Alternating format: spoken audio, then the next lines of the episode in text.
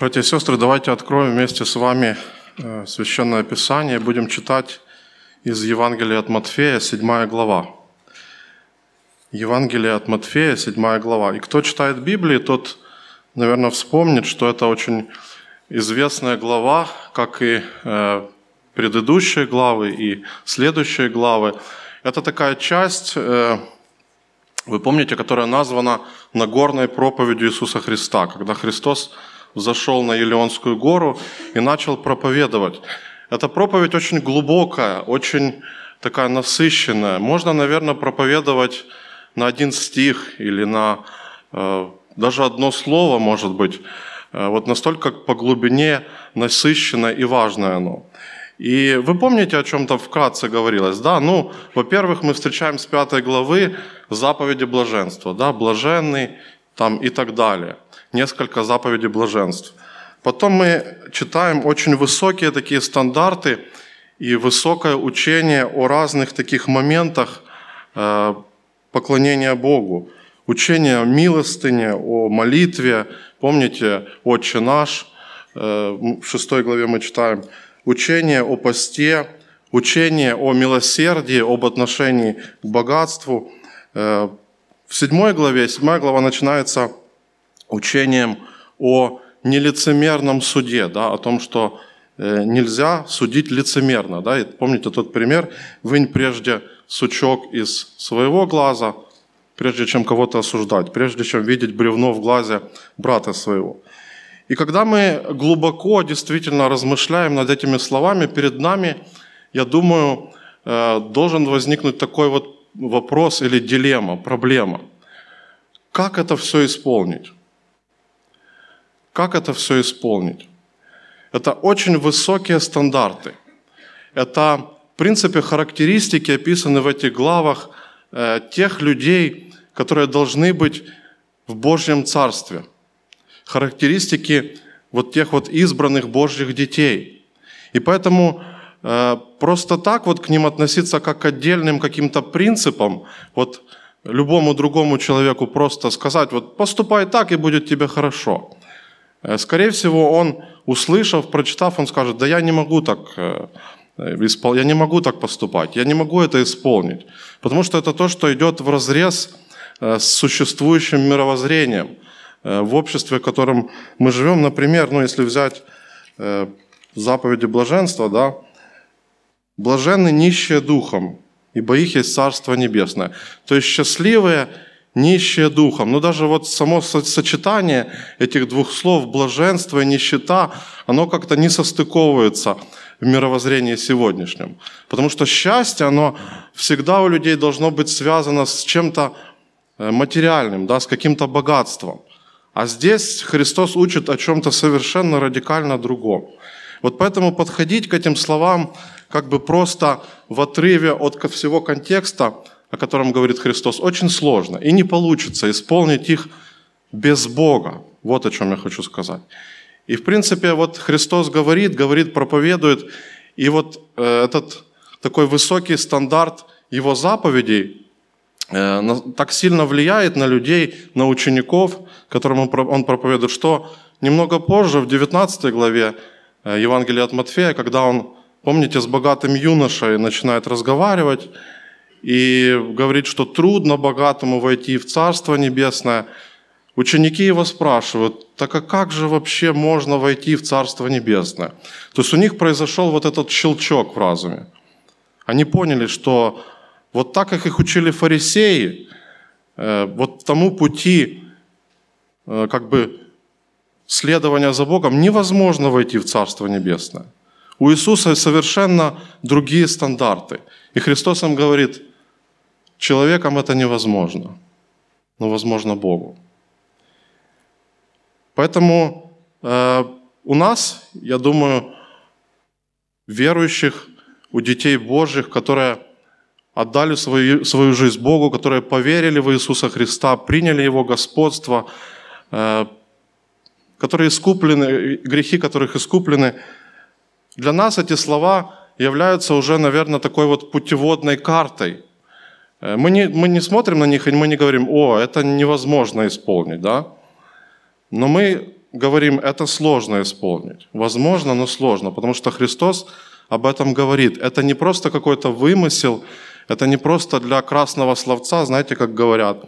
И вот э, существует эта проблема, когда есть перед нами высокие стандарты Божьего Слова, и мы знаем, как нужно поступать в теории, да? Но мы часто говорим: я не могу, мне сложно, или у меня не получается. Правда? Я думаю, это актуально для каждого из нас.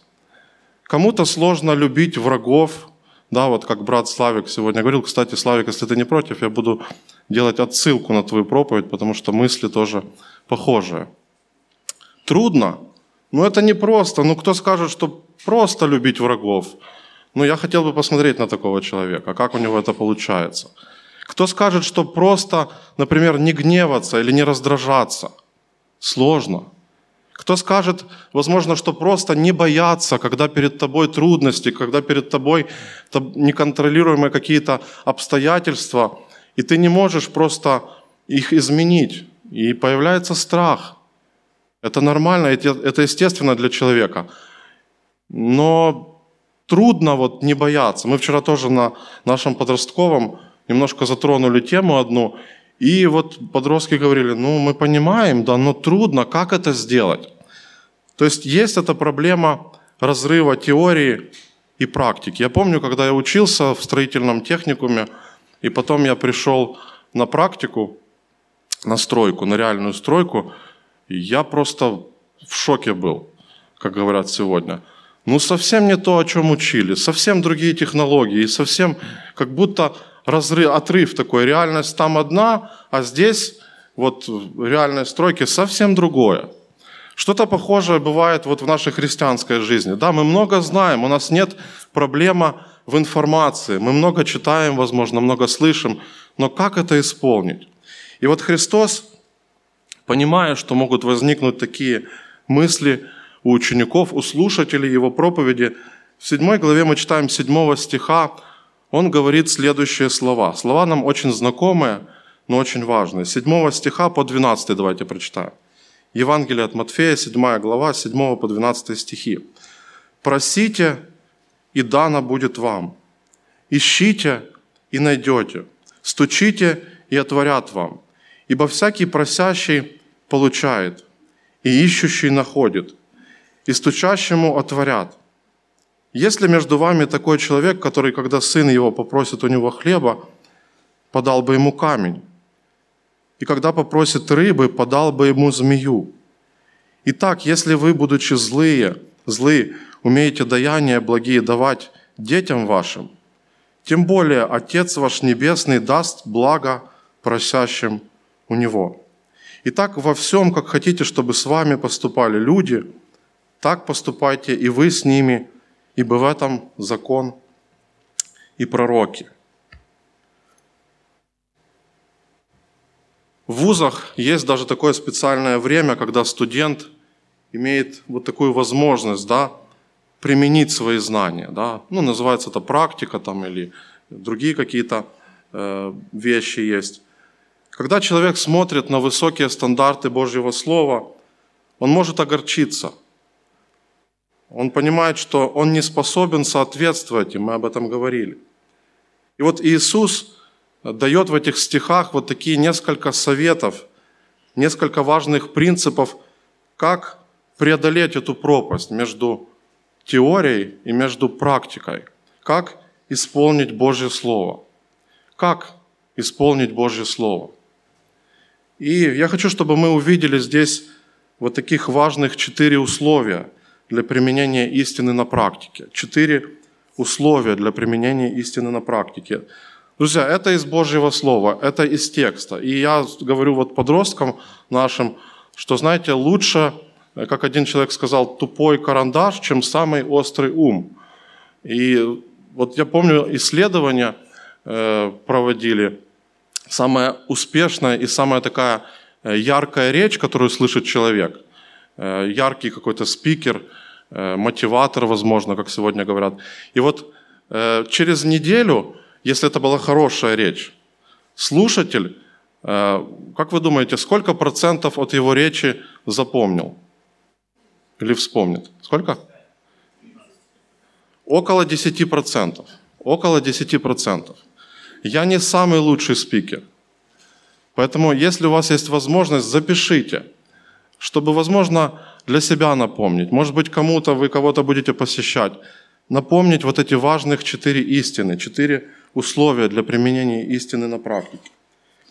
Первое, о чем здесь говорит Христос, вот после вот этой всей горы высоких стандартов, да, казалось бы, которые предоставлены им немного ранее. Он говорит, будьте усердны в молитве. Это первое условие. Будьте усердны в молитве. Где это мы находим с вами? Давайте прочитаем седьмой стих. Смотрите, он, о чем здесь написано. О чем здесь говорит Христос. «Просите, и дано будет вам. Ищите, и найдете. Стучите, и отворят вам». Вот эти слова «просите», вот эти глаголы, они находятся, во-первых, в повелительном наклонении, да, это императив. Христос не просто советует, Он как бы повелевает даже, да, это повелительное наклонение. Более того, здесь активный залог.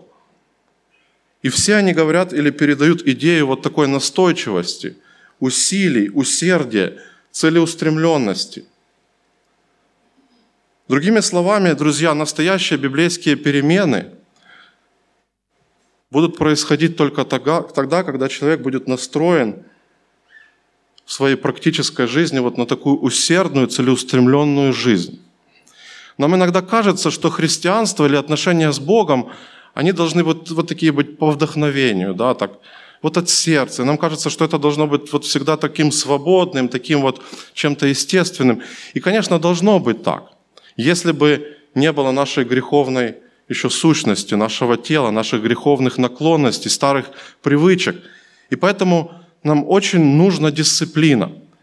И поэтому, кстати, молитву, например, милостыню, там, учение о посте часто называют истинами о дисциплинах духовных. Это действительно духовные дисциплины. Дисциплины тоже может быть, могут быть духовные, не только физические. И вот здесь Христос говорит, если вы хотите исполнить все то, о чем я говорил вам раньше, будьте усердны в вашей молитвенной жизни, во-первых, в ваших отношениях с Богом, просите, и дано будет вам, он говорит, ищите и найдете, стучите и творят вам.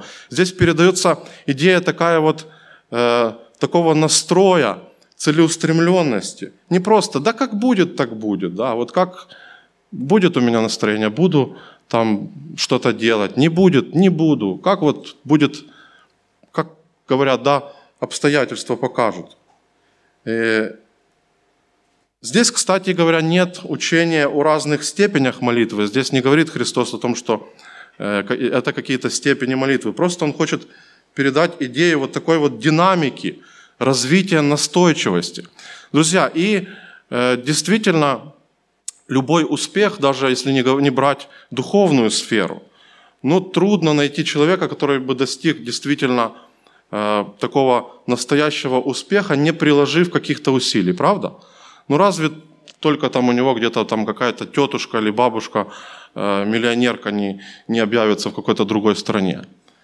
Все эти люди, которые добились успеха, даже не христиане, они прилагали очень много усилий, очень много времени тратили, они были нацелены на определенную, как бы, цель перед ними была. В духовной сфере мы часто думаем, ну что-то должно быть по-другому быть, да, вот Бог просто возьмет нас и сделает такими духовными, такими правильными. Нет. Христос говорит, что нам нужно просить, нам нужно искать, нам нужно стучать. Есть вот наша сфера ответственности. Здесь Бог как будто сотрудничает с нами. Он приглашает нас в свой труд. Да, Он, несомненно, хочет изменить нас. Да, конечно, Он хочет, чтобы наша духовная жизнь была успешной, чтобы мы правильно поступали, чтобы мы не гневались, чтобы мы не раздражались, чтобы мы любили врагов и так далее, какую сферу ни возьми. Но удивительно, что Он приглашает нас в этот труд по изменению нашего же характера. Он говорит, ты хочешь этого? Да, я, у меня есть ресурсы, но ты должен приложить усилия, ты должен быть дисциплинирован, ты должен быть усердным. И интересно, что Священное Писание говорит нам о том, например, как нужно просить. Как нужно просить. Мы читаем Евангелие от Луки, восемнадцатая глава, с первого стиха. «Сказал им также притчу о том, что должно всегда молиться и не унывать. Говоря, в одном городе был судья, который Бога не боялся и людей не стыдился. В том же городе была одна вдова, и она, приходя к нему, говорила: защити меня от соперника моего. Но он долгое время не хотел. А после сказал сам в себе: хотя я и Бога не боюсь, и людей не стыжусь, но как эта вдова не дает мне покоя, защищу ее, чтобы она не приходила больше докучать мне. И вот урок. И сказал Господь: слышите, что говорит судья неправедный? Бог ли не защитит избранных своих, вопиющих к нему день и ночь, хотя и медлит защитить их?» Христос здесь приводит пример абсолютно неправедного, нечестивого человека, судьи. И он говорит: смотрите, вот ему эта женщина докучала, она буквально надоела ему, да, своим таким попрошайничеством. И то он ответил на ее нужду. То он говорит: тем более Бог, который, который является вашим отцом, не защитит ли вас, не даст ли вам просимого? Поэтому делайте, поэтому просите. Это приятно Богу, это по воле Божьей, чтобы мы просили того, чего Он хочет. Конечно, когда мы просим того, чего хотим мы, но против Божьей воли, о чем читал брат Славик из Послания Иакова, да, для наших вожделений, Бог этого не посылает. Нам, нам важно просить именно того, чего хочет Бог. А Бог, конечно же, хочет помочь нам преодолеть наши духовные какие-то э, преграды, когда у нас не получается, когда мы стараемся, стараемся, но постоянно проваливаемся. Нужно не унывать, нужно не переставать просить у Бога помощи. Также Писание дает нам совет или рекомендацию, как нужно искать, не только просить, но как нужно искать. Известный стих, стих из Матфея, тоже из Нагорной проповеди, шестая глава, тридцать третий стих. «Ищите же прежде, помните, Царство Божие и правды Его, и это все что? Приложится вам». Здесь речь идет о приоритетах. Это не значит, что мы не должны искать или заботиться о нашем теле, о каких-то физических потребностях. Христос говорит о приоритетах. Он говорит: настройтесь и будьте целеустремленными прежде всего искать Царство Божьего. Вот где ваш приоритет, вот, где вы, вот что вы должны искать прежде всего. И Писание также говорит, как нам нужно стучать. Просить, искать, стучать. Луки, одиннадцатая глава, с пятого стиха. «И сказал им: положим, что кто-нибудь из вас, имея друга, придет к нему в полночь и скажет ему: друг, дай мне взаймы три хлеба, ибо друг мой с дороги зашел ко мне, и мне нечего предложить ему. А тот изнутри скажет ему в ответ: не беспокой меня, двери уже заперты, и дети мои со мною на постели, не могу встать и дать тебе.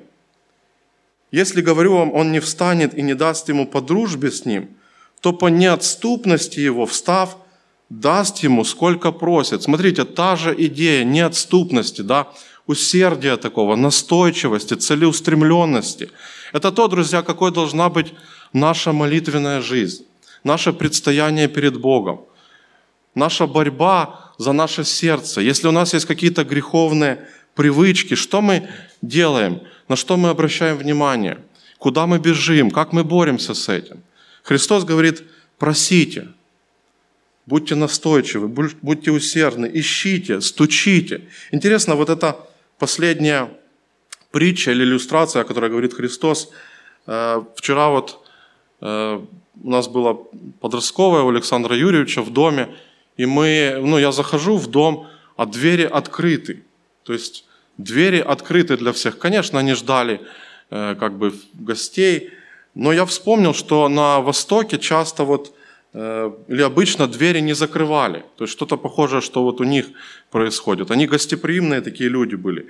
Если кто-то хотел, э, чтобы к нему не заходили только, тогда он закрывал дверь изнутри. А если кто-то бы постучался в дверь, это означало очень крайнюю нужду.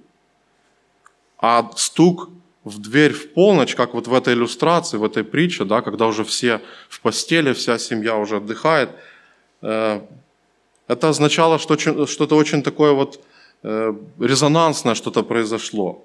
Это означало вот разбудить, потревожить всю семью. Поэтому первое условие для того, чтобы у нас не было разрыва между теорией и практикой, чтобы нам исполнить или исполнять Божье Слово, это усердие. Это усердие в молитве, в духовной жизни. Это ключ к применению духовных истин на практике. Вспомним апостола Павла, он пишет в послании к Филиппийцам, третья глава, тринадцатый-четырнадцатый стих. «Братья, не почитаю себя достигшим, а только забывая заднее и простираясь вперед». Он говорит, стремлюсь к цели, к почести вышнего звания Божьего во Христе Иисусе. Хотя апостол Павел был очень успешным. Он был успешным служителем, да. Но вот он говорит, я постоянно стремлюсь, я постоянно направлен на определенную цель, чтобы прийти к этому званию, вышнему званию почести во Христе Иисусе. И вот интересно, вот это слово «стремлюсь» — это спортивный термин такой, который говорит о, когда, о том, когда спортсмен, он напрягает все мышцы, когда они у него вот напряжены до предела. Это вот такая особенная концентрация на цели. И дальше он говорит «простираюсь», то есть «тянусь наружу». То есть это идея тяжелой работы, тяжелой тренировки. Друзья, как наша христианская жизнь похожа на вот такую борьбу, на такую целеустремленную, усердную работу? Я помню еще один такой интересный пример. Я немножко интересовался, интересуюсь футболом, сейчас меньше. Но вот раньше футболисты киевского «Динамо», они настолько были мотивированы на желание победить, настолько целеустремленными были, что играли даже с тяжелыми травмами. Вот я слышал свидетельства разных спортсменов, они говорили, я настолько был заряжен на победу, что даже там тяжелая травма была, чуть ли не перелом, а он все равно бегал. И потом вот когда там уже заканчивался матч, он обнаруживал, что у него тяжелая травма. Сегодня посмотришь на некоторых, немножко там его где-то упал, он все уже в лазарет и на лечение. Но для нас это урок.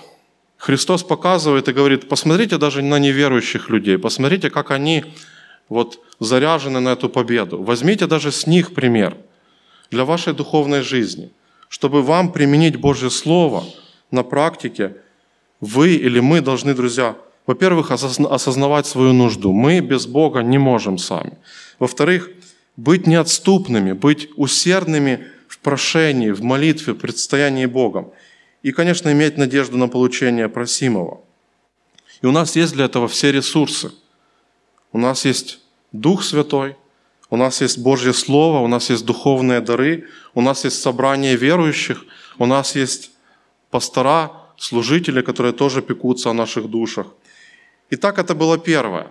Первое, что нужно, первое условие – это усердие. Второе, о чем здесь говорит Христос, и это очень сильная мотивация для его слушателей. Смотрите, он говорит, восьмой стих. Вначале он как бы дает повеление, просите, ищите, стучите. И дальше он говорит, ибо. То есть он как бы объясняет и говорит, ибо всякий просящий получает, и ищущий находит, и стучащему отворят. Это доверие Божьим обетованиям, доверие Божьим обещаниям. Христос мотивирует слушателей и говорит, старайтесь, стучите, ищите, потому что ваши старания, ваши усилия, они не безнадежны. Нужно как бы стремиться навстречу этим обетованиям. А Бог, мы знаем, Он верен своим обетованиям. Если мы неверны, Он остается всегда верен. Такая Его сущность, такая Его природа. Он не может отказаться от своих, от своих слов. Если мы неверны, говорит апостол Павел во втором Тимофея, вторая глава, тринадцатый стих, он пребывает верен, ибо себя отречься не может. Он не такой, как мы. Его обетования верны. Можно часто, конечно, разочаровываться, когда мы полагаемся на слова каких-то других людей, на слова человека. Но когда мы полагаемся на Божье Слово, оно имеет характер Божьей верности. «Если чего попросите у Отца во имя Мое, то сделаю, да прославится Отец в Сыне. Если чего попросите во имя Мое, то я сделаю». Христос дает гарантию. Христос дает обещание, и Он заверяет в том, что просимое по воле Его будет исполнено. Второе условие – это доверие Божьим обетованиям. И, друзья, я хочу, чтобы мы задали себе вопрос в наших сердцах, каждый себе. Насколько я сегодня доверяю Божьим словам, Божьим обетованиям? Вот если сравнивать с какими-то другими обещаниями, которые сегодня звучат с разных сторон, да? Нам разные люди что-то обещают, мы к чему-то, может быть, стремимся, да? Чего-то ожидаем. И где вот во всех этих обещаниях, наших чаяниях, наших надеждах, какое место занимает доверие Божьим словам? Это очень серьезный и важный вопрос. И опять-таки в теории мы все, конечно, сто процентов доверяем Божьим словам, да? Но когда приходит момент испытаний, то, о чем говорил Славик, да? Вот конкрет, конкретный момент, да, когда тебе нужно как раз и проявить свое христианство, вот тогда и проявляется наше доверие конкретным Божьим словам, Божьим принципам, Божьим обещаниям. «Будь верен до смерти, и дам тебе венец жизни» — это обещание Смирнской церкви в Откровении. Пусть Господь поможет нам помнить Божьи слова, доверять Божьим словам. А для того, чтобы это происходило, нам нужно их знать. Нам нужно знать их, нам нужно, возможно, не знаю, кто-то заучивает тексты Писания, кто-то слушает, сегодня много ресурсов есть, кто-то слушает аудио, Библии, там, э, но это необходимо, это важно. Если мы хотим духовных побед, духовных успехов, друзья, без доверия Божьему Слову успеха не будет, но это сто процентов. Духовный успех равен послушанию Божьему Слову или Божьим словам. Так было всегда. Так было везде. Если мы возьмем известных таких Божьих мужей, миссионеров, проповедников, пасторов, служителей, если мы читаем их биографии, я удивляюсь, всегда там вот такой духовный успех идет рядом с такой очень тяжелой духовной дисциплиной и работой над собой. Да, они были успешные, да, они были где-то духовно, может быть, сильнее нас, но им это не так просто давалось. Кто-то спал по четыре часа, а потом это сказывалось, конечно, на физическом здоровье. Кто-то жертвовал своей карьерой, э, своими какими-то еще, э, может быть, семьей, другими вещами. Но нам нужно настроиться на вот такое усердие и доверять Божьим обетованиям. Третье, что мы здесь видим, не только усердие, не только доверие Божьим обетованиям. Третье, Христос здесь показывает Божий характер, и Он говорит, понимайте Божий характер. С девятого стиха Он здесь говорит о благости Божьей. «Если между вами такой человек, который, когда сын его попросит у него хлеба, подал бы ему камень, и когда попросит рыбы, подал бы ему змею. Итак, если вы, вы, будучи злы, умеете даяния благие давать детям вашим, тем более Отец ваш Небесный даст благо просящим у Него». Друзья, Бог есть благой наш Отец. Если даже неверующие отцы, вот злые отцы, как здесь написано, написано, да, даже они делают доброе своим детям, то тем более наш Отец, который принял нас в свое царство, который называет нас детьми. Тем более Он, конечно же, Он желает нам блага, Он желает нам добра, Он хочет посылать нам благо. Интересно, что здесь вот сравнивается, ну, упоминается хлеб, и хлеб действительно в древности он, ну и даже сейчас, похож на камень, правда? А некоторые виды рыбы, они похожи на змею. А яйцо было похоже вот на такого свернутого скорпиона. Поэтому вот где-то э, так вот зрительно эти вещи похожи. И вот эти сравнения, они показывают, что Бог, Он благой и Он любящий. Он никогда не навредит своим детям. Он никогда не, э, не подменит понятия. Знаете, как сегодня говорят? Он никогда не подложит свинью. Он никогда не даст вместо хлеба камень. Интересно, один вот э, тоже известный такой проповедник, евангелист, который жил э, в прошлом веке э, в Англии, его звали Мартин Ллойд Джонс. Э, он, кстати, один из тех, кто э, был очень успешным в карьере медицины, он был успешным таким врачом. И вот все это, э, свой такой вот светский успех он положил на, на, алтарь, на алтарь служения Богу. Он стал таким известным проповедником, служителем, евангелистом.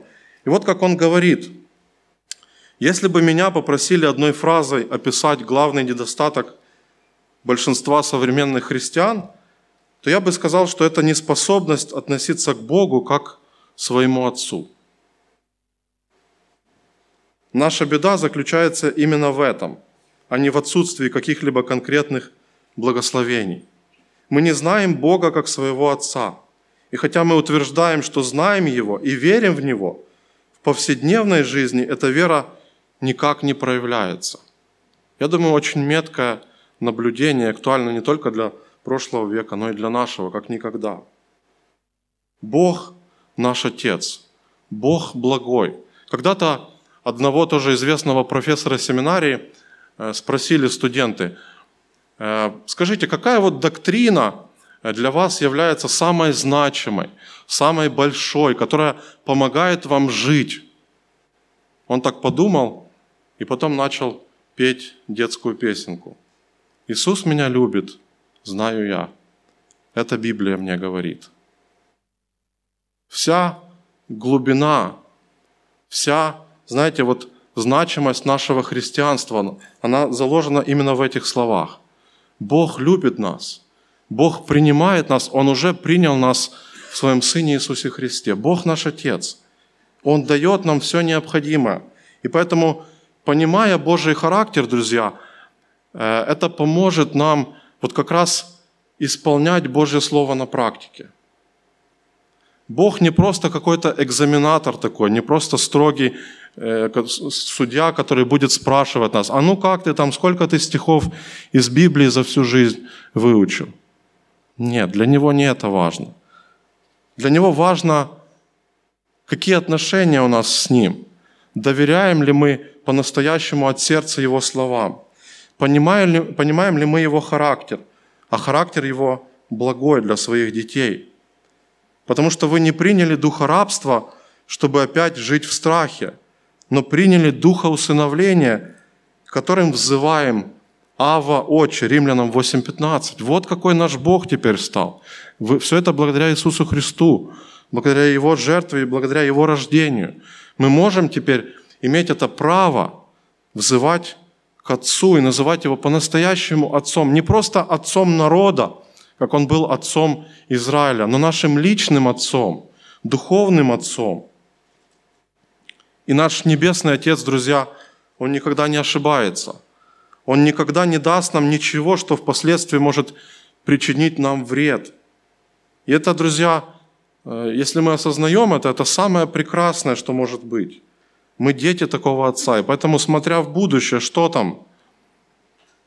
Да, нас тревожит, мы не понимаем, мы на что-то надеемся, мы не знаем будущего, но Он знает, и Он уже приготовил для нас что-то, что мы не знаем. Но если это Он для нас приготовил, значит, это для нас самое лучшее. Он не только любит, Он хранит нас. Он никогда не заведет нас в тупик. Его знания, они абсолютны. Он не просто, друзья, смотрит в будущее, как, как отдельная какая-то личность. Он определяет, что будет в будущем. Потому что Он вседержитель, Он владыка. Мы читали сегодня эти слова из Ветхого Завета. И это должно вселять в нас вот такую силу и уверенность для дальнейшей борьбы. Да, нам трудно жить, нам трудно бороться, у нас много грехов, проблем, каких-то стереотипов, еще чего-то, да. Но Бог наш остается благим и верным. И поэтому настроимся, друзья, на борьбу, настроимся на усердную, вот такую дисциплинированную духовную жизнь. Прошлую субботу э, я вот был с сестрами, которые занимаются у нас вот служением милосердия. И вы знаете, интересно говорить с людьми, вот такими неверующими, да. Э, и один человек сказал такую вещь. Он сказал, что он потерял там работу, э, жилье, э, потерял родных. И он говорит, очень так конкретно сказал: «Бог меня наказывает». Он говорит: «Бог меня наказывает». Я говорю: «Откуда вы знаете, что Бог вас наказывает?» И ну, привел ему пример такой вот с Иовом, да. И интересно, что люди э, связывают успех часто с чем-то материальным, да. И вот также неудачу они связывают с потерей чего-то материального. Так было в древности. И помните, друзья, Иова говорили Иову: «Ты согрешил, поэтому Бог тебя наказал». Вот то, что ты потерял, все свидетельствует о том, что Бог тебя наказал. Ну, друзья, Библия нигде не связывает успех напрямую с материальным чем-то и неудачу с чем-то материальным. Потому что в жизни Иова как раз мы видим, что Бог совершает то, что Он хочет. Я говорю этому человеку: а вдруг это было не наказание, а испытание для вашей жизни? Или же это специально Бог послал в вашей жизни, чтобы все лишнее убрать и чтобы вас привести к Нему? Вы не думали об этом? Он говорит: о, я так никогда не думал. Друзья, и часто мы думаем, что э, и воспринимаем успех, и все, что успешное, все, что хорошее, это вот то, что измеряется чем-то материальным, а у Бога это не так. И то же самое потери. Если мы что-то теряем, мы часто думаем: ну, Бог меня наказывает, но нет прямой связи. Это неправда, это ложь, которую часто навеивает нам сатана, или же просто какие-то ложные такие вот стереотипы, которые существуют. Бог – Отец всегда для нас. Он стал для нас небесным Отцом, Он никогда не откажется от нас. И даже если в нашей жизни будут материальные потери, может быть, физические потери, болезни, это не значит, что Бог наказывает нас. Это значит, что у Него для нас просто есть какой-то путь определенный, которым Он нас ведет. Это не повод перестать бороться, не повод перестать жить, не повод перестать быть вообще христианином.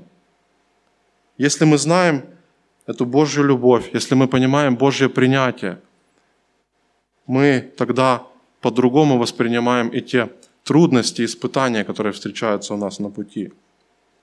Итак, мы говорили с вами о вот таких условиях для исполнения Божьего Слова. Мы увидели здесь, что, во-первых, нам нужно просить или молиться, быть усердными. Во-вторых, нам нужно доверять Божьим обетованиям. Христос говорит: поступайте так и получите.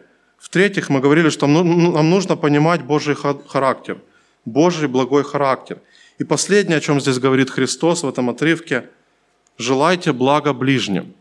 «Желайте блага ближним». И здесь мы читаем известный текст, известный стих, который все знают, наверное, на память, со времен воскресной школы. Вот такое золотое правило, как еще его названо. «Итак, во всем, как хотите, чтобы с вами поступали люди, так поступайте и вы с ними, ибо в этом закон и пророки». Интересно, что древние философы, они выражали вот похожую идею. Они говорили: если ты не хочешь, чтобы тебе причинили зла, то не делай зла другому. Но Христос здесь эти слова, этот концепт, Он поднимает на высокий уровень. Он не просто говорит о неделании зла. Он говорит об активной позиции. Он говорит: во всем, как хотите, чтобы с вами поступали люди, так и вы поступайте с ними. То есть вы должны не ждать чего-то, вы должны поступать, делать, делать благо ближним. И, друзья, от этого тоже зависит нас, наш духовный успех или исполнение Божьего Слова. Это напрямую зависит. Если мы настроены на то, чтобы делать добро ближнему, это поможет нам в нашем духовном становлении, в нашей духовной жизни. Если мы только ждем чего-то, если мы только вот в такой позиции, ну, а ну-ка, что ты мне дашь, да? А что я получу? Духовная жизнь будет такая себе. Служение будет такое себе, да, хромать. Будут постоянно конфликты какие-то, будут неоправданные ожидания, обиды, гнев. Но если я нацелен, если моя позиция делать добро, вот как я себе хочу добро, делать добро ближним, несмотря ни на что, тогда это будет вот такой стимул для меня, это будет такая хорошая помощь в моей духовной жизни. Это будет помогать достигать каких-то успехов. Благо, которое мы желаем себе, нужно делать и другим. А себе мы желаем много блага, правда? И нам, наверное, не нужно учиться любить себя или искать себе благо. Это как-то естественно, природно, да, для нас. Но нам нужно переориентировать себя, чтобы делать такое же благо другим. Галатам шесть девять. «Делай добро, да не унываем, ибо в свое время пожнем, если не ослабеем».